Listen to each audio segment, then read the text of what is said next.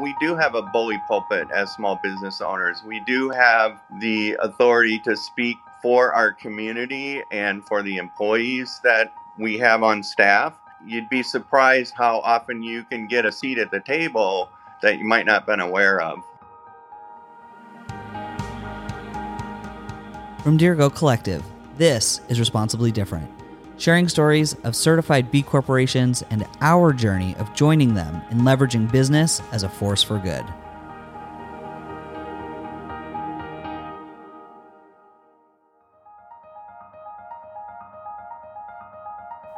Welcome to a- another episode of Responsibly Different and happy B Corp month. That's right, the whole month of March is B Corp month, and I've already seen all kinds of really fun behind the B posts on social media. So if you're not already, uh, be sure to follow hashtag behind the B. That's the one of the campaigns that B Lab is doing around B Corp month. There's all kinds of really fun, great B Corps out there posting fun content. So make sure you check that out. Uh, for today's episode, I sat down with Kevin Brown, the owner of SmartSet, a B Corp certified union print and design shop out of Minneapolis, Minnesota. I originally found SmartSet when searching for B Corp certified union print shops to print our annual holiday cards this past fall. And we had such an incredible experience working with them, I could not wait to get them on the show. To kind of get us started, tell us a little bit about SmartSet and how you found your way there. So I moved to Minneapolis in the early 80s to do an internship to complete my mass communication degree. And I did a journalism internship at Northern Sun News, which was an alternative anti nuclear paper in South Minneapolis. And the volunteer editor there was a professional typesetter. And so we hit it off right away and became fast friends. And he eventually started SmartSet and hired me as the first time employee.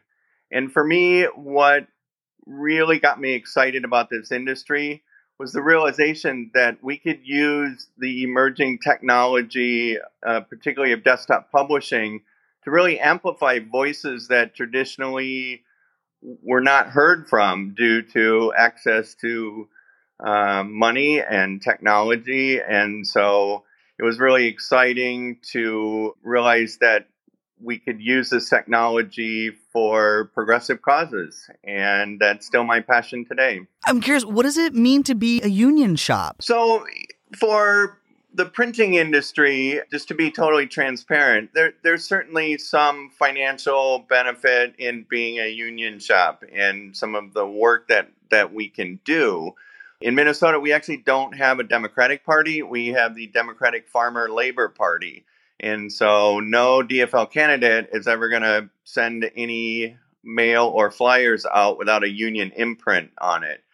And I had been involved in sort of local progressive causes for many years and was doing a lot of design and creative work for some of the progressive candidates. We have a Green Party council member.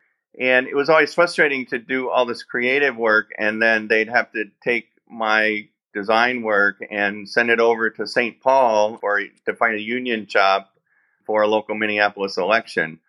You know, it was partly getting involved in some local progressive political work. And, you know, ultimately it was really like B Corp certification, it was a signal to the broader community on how we really value and treat our employees. You know, we're seeing this big shift in union organizing from manufacturing into the service industry. And I think that's really powerful. And I think it's really an important shift that's happening at this time. And I feel like we were sort of on the forefront of that, recognizing that service in, service industry employees value um, autonomy and having a say in what their workplace is like. And that's all part of being a union shop. So I have always been very supportive of that. I myself am a union member and pay dues. And so it's it's it's been really an, an empowering experience for the employees here and also a signal to the broader community. That's awesome. And and with being a union shop, so so maybe for folks who are less familiar with with unions and and how they work, what are some of the criteria? Like what are some of the boxes you have to check in order to earn that that little union bug? You know, honestly, we didn't have to do a lot different from what we were already doing. I think some of it is really just you know, getting it in writing and sitting down and really being clear on what the expectations are on both sides between management and labor. I will say the the biggest thing that unions are looking for now in their organizing is healthcare benefits. Obviously, we've seen the ups and downsides of the fact that in this country healthcare is tied to employment and so, you know, going through a pandemic, I think everybody has been made painfully aware that if you lose your job, you lose your health insurance. Or if you work in a service industry job, you may not have health insurance to start with.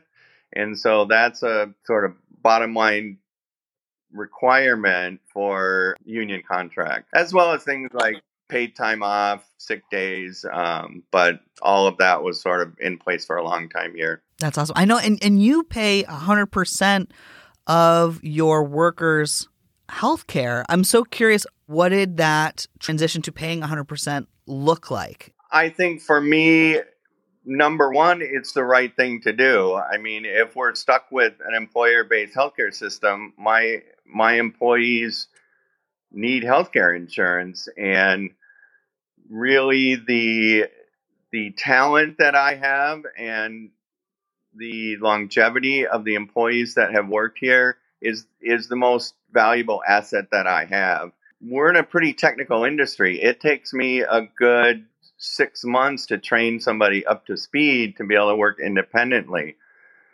So retention is key. And I would say our average tenure here is over five years. And a big part of that is people need healthcare.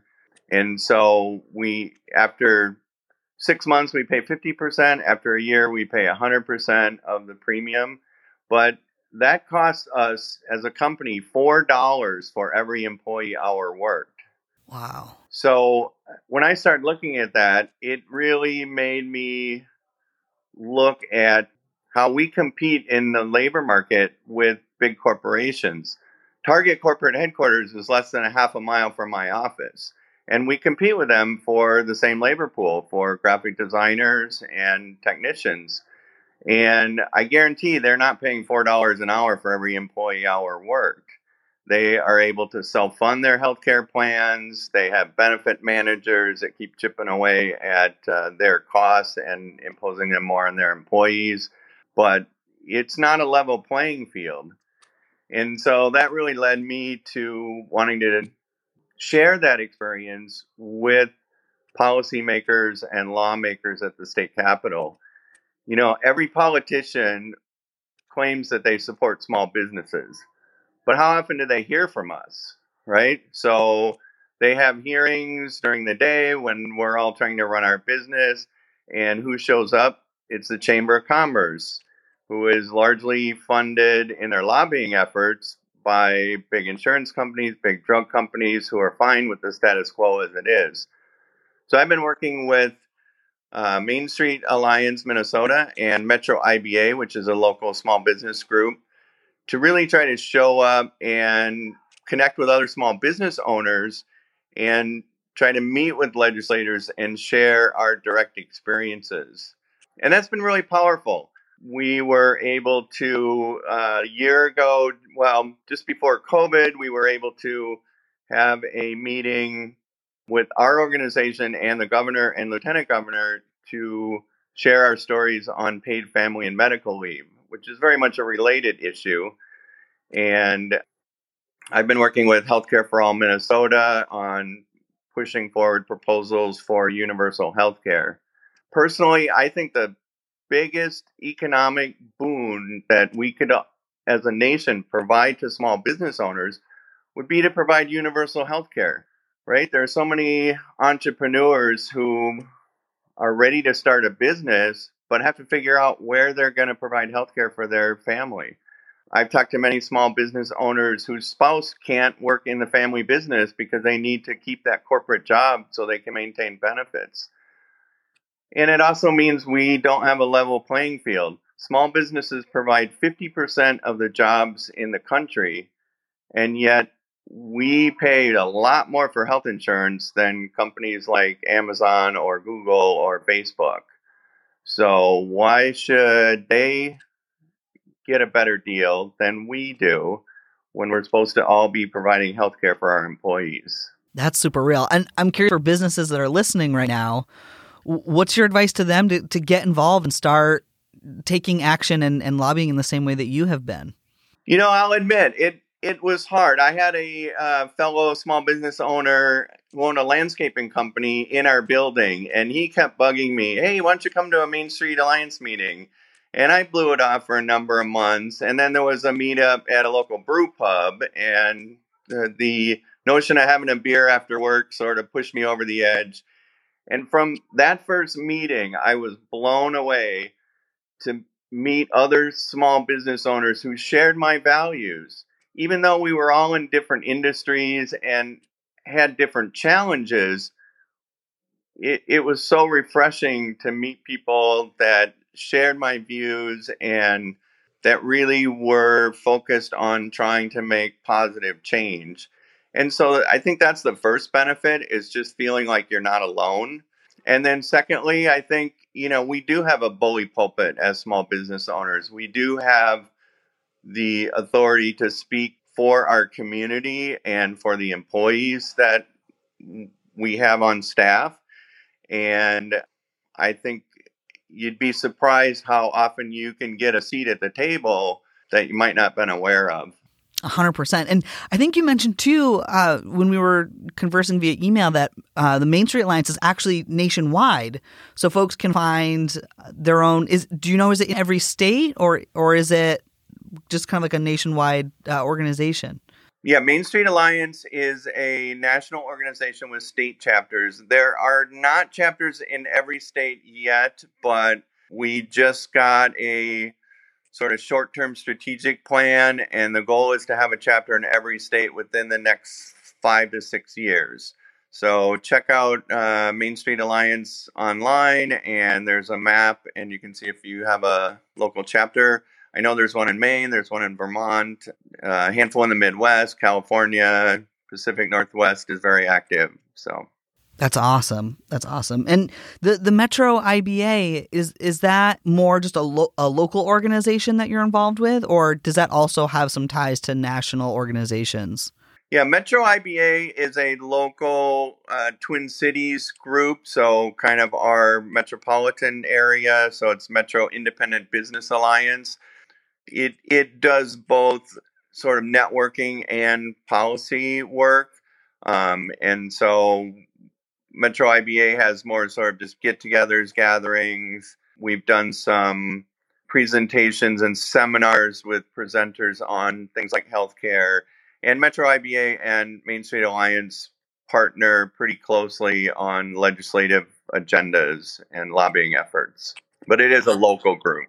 That is really, really cool. And I know, so one of the ways that I actually found you all was I did a search through the B Corp directory because we had to print some holiday cards and wanted to go through a B Corp union shop, and you all popped right up. And one of the things I thought was really cool, you have options to print on all post consumer paper, which is really cool. So I'm, I'm curious to hear a little bit about what does environmental stewardship and kind of sustainability look like from a print shop perspective? Yeah, so printing traditionally is a very dirty and wasteful industry. There's a lot of paper waste in setup and make ready. The ink is toxic. There are chemicals like press wash and fountain solution that get dumped down the drain. And because we evolved from typesetters through being a pre-press service bureau, that led us to really early technology in digital color proofing, which led us to digital color printing. So, as a print shop, we are committed to digital only. So, no big iron presses with toxic inks. And we really have tried to push that environmental footprint to as light as possible. Our we just acquired a new press which is actually using plant-based toner, so there's no petroleum-based fuser oil in it. It's all plant-based. And for many years, we stock a number of weights of 100% post consumer recycled paper. And we offer that to our clients at no extra charge um, because we don't want people to have to make the decision between helping the planet and saving costs on their print budget. So it costs us a little more, but we absorb that cost, and we're proud to add the recycled bug as well as the union bug on any print piece. I think the other sort of unique thing about our business model is as print becomes more and more of a commodity that you can go to Vistaprint and order business cards produced by robots. We actually are trying to flip that paradigm. All of our technicians here have art or design degrees. And so if you want to come in and look at different papers, if you want to see an actual hard copy proof, you can certainly do that maybe you have an idea of something you want to make, but you don't really even know how it's done. That's what we're for. Um, you can talk to our technicians who have both design and print experience, and they can sort of guide you through the process. So we're kind of a quick printer, but in a bespoke way to tailor what we do to each individual client's needs and desires. So that's kind of exciting and and kind of fun. And yeah, I don't think we're going to grow to be as big as Vistaprint or some of our online competitors, but that's okay. We have a great niche here. We've been the community's design and print partner for 35 years, and 40% of our work is for nonprofits because we can offer them sort of uh, start to finish services, consulting, um, as well as really keeping an eye on our environmental footprint and minimizing that as much as possible. That's really cool. I can also attest to that. Uh, working with you all remotely from Maine has been amazing. I mean, um, I think it was Molly that I worked with, and she was great, and came you know came back with some quick designs. I mean, I think we. You know, had the whole thing done in like two days. It was, it was, and they showed up on the doorstep like within a week. It was pretty, pretty impressive. It was pretty great. Uh, so, thank you for that. And so I'm curious, what? How did you discover B Corp certification? So I first became interested in becoming a B Corp um, through one of my larger clients, which is Native American Natural Foods, makers of Tanka brand uh, buffalo meat snacks. They're located on the Pine Ridge Indian Reservation in South Dakota. And I knew that it was important for them to have B Corp certified suppliers. And so I looked into it and just sort of dove in and became certified in 2016. I also have a brother who lives in Burlington, Vermont, who has a B Corp certified consultancy business. So we may be the only B Corp certified brothers in the network. His company is called Business Culture Consultants. I'm I'm curious with your certification, what was kind of the most challenging aspects of it to work through? You know, um, I think there were a couple aspects. One is I think it's really important to work with the B Lab to make sure that you're filling out the correct category of certification. So, you know, on first glance, you look at SmartSet and, oh, they're a printer. Well, you know, most printers have a huge facility. They're, you know, they have a big factory plant, a lot of employees, a lot of waste and material handling. We're sort of in between kind of a design shop and a and a quick print shop because we do both. So, you know, we're about 60% product and about 40% service. So we had to work a little bit with B Lab to find the right category for us to complete in the certification. And then I think after that, you know, in my first certification, I think right away as a as a small five person shop, it it sort of made me look at how we document things. So there were a lot of questions that it was like, yeah, we do pretty good on that, but can I prove it? Um, and so to me, that's one of the real advantages in working on your B Corp certification because it really kind of makes you sort of go through the process of documentation. What's been most rewarding about being B Corp certified? So I think what's great about B Corp certification is that you know I can talk about our our company values and culture all day long, but B Corp certification proves that we walk the walk, that we're not just saying it, we've had to prove it. And I think internally too, it's been really powerful as a sort of metric to to establish internal goals and really document those and track them over time. And it's been amazing to me that just by focusing on those areas that we're working on improving, we made some substantial improvements from one B Corp certification to the next. So I just finished my third B Corp certification, which is still pending, but our score has gone up every time, and um, that's that's really rewarding from an internal standpoint. What advice would you give to others exploring B Corp certification? I talk to a lot of other small business owners who are looking at it, and my advice is don't be too intimidated by it. You know, take your time, but just dive in. Even if you don't know all the numbers right away, you can always come back to that and provide the documentation later. And it's it's not a test. It's not you know B Lab isn't testing to see if you're honest about your information. It's really it, it's really the, a process for you to define your own internal metrics. And I tell people just to dive in and go for it.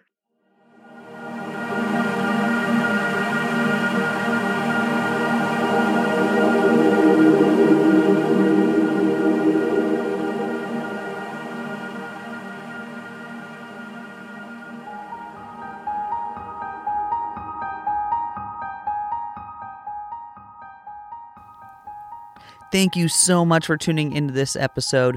To learn more about SmartSet, be sure to check out their site at smartset.com. And of course, as always, I will link to it in the show notes for you, so it'll be there waiting for you when you're ready. A quick update on our own B Corp certification journey. We submitted our B Impact Assessment, or BIA for short, to B Lab on April 30th of last year, so 2021, and have been in a bit of a holding pattern until just recently. We got moved to the evaluation stage where B Lab analyst essentially does a preliminary inventory of our documents and answers uh, to our questions before before we get sent to verification. So we're working through that now, and we'll be moving to verification probably in the next couple of weeks. So uh, very exciting, very exciting times for sure. Uh, then we'll get assigned a new analyst in the verification process to work through the rest of the assessment. And of course, stay tuned because we'll keep you up to date on all of all of the rest of our B Corp journey.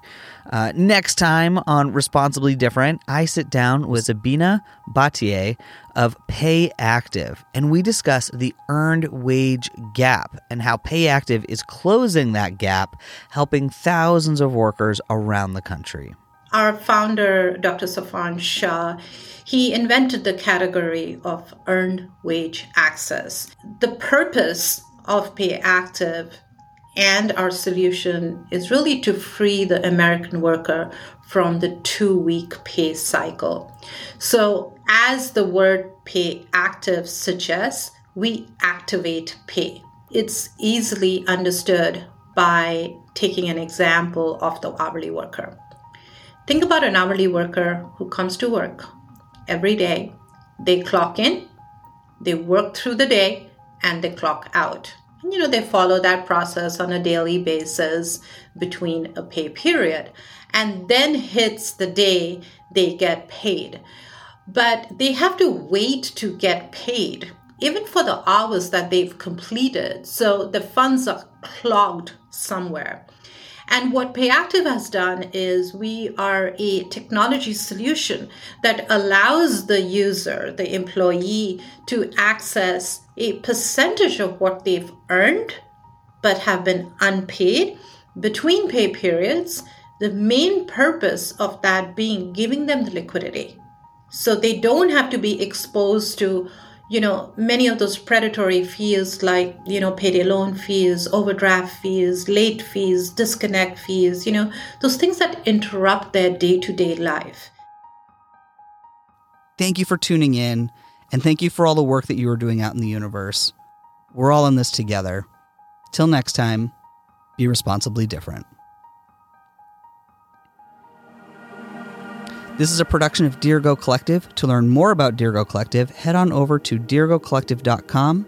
That's D I R I G O collective.com. This episode was hosted and produced by yours truly, Ben Marine. To learn more about Responsibly Different and discover all the other content we have for you, head on over to responsiblydifferent.com.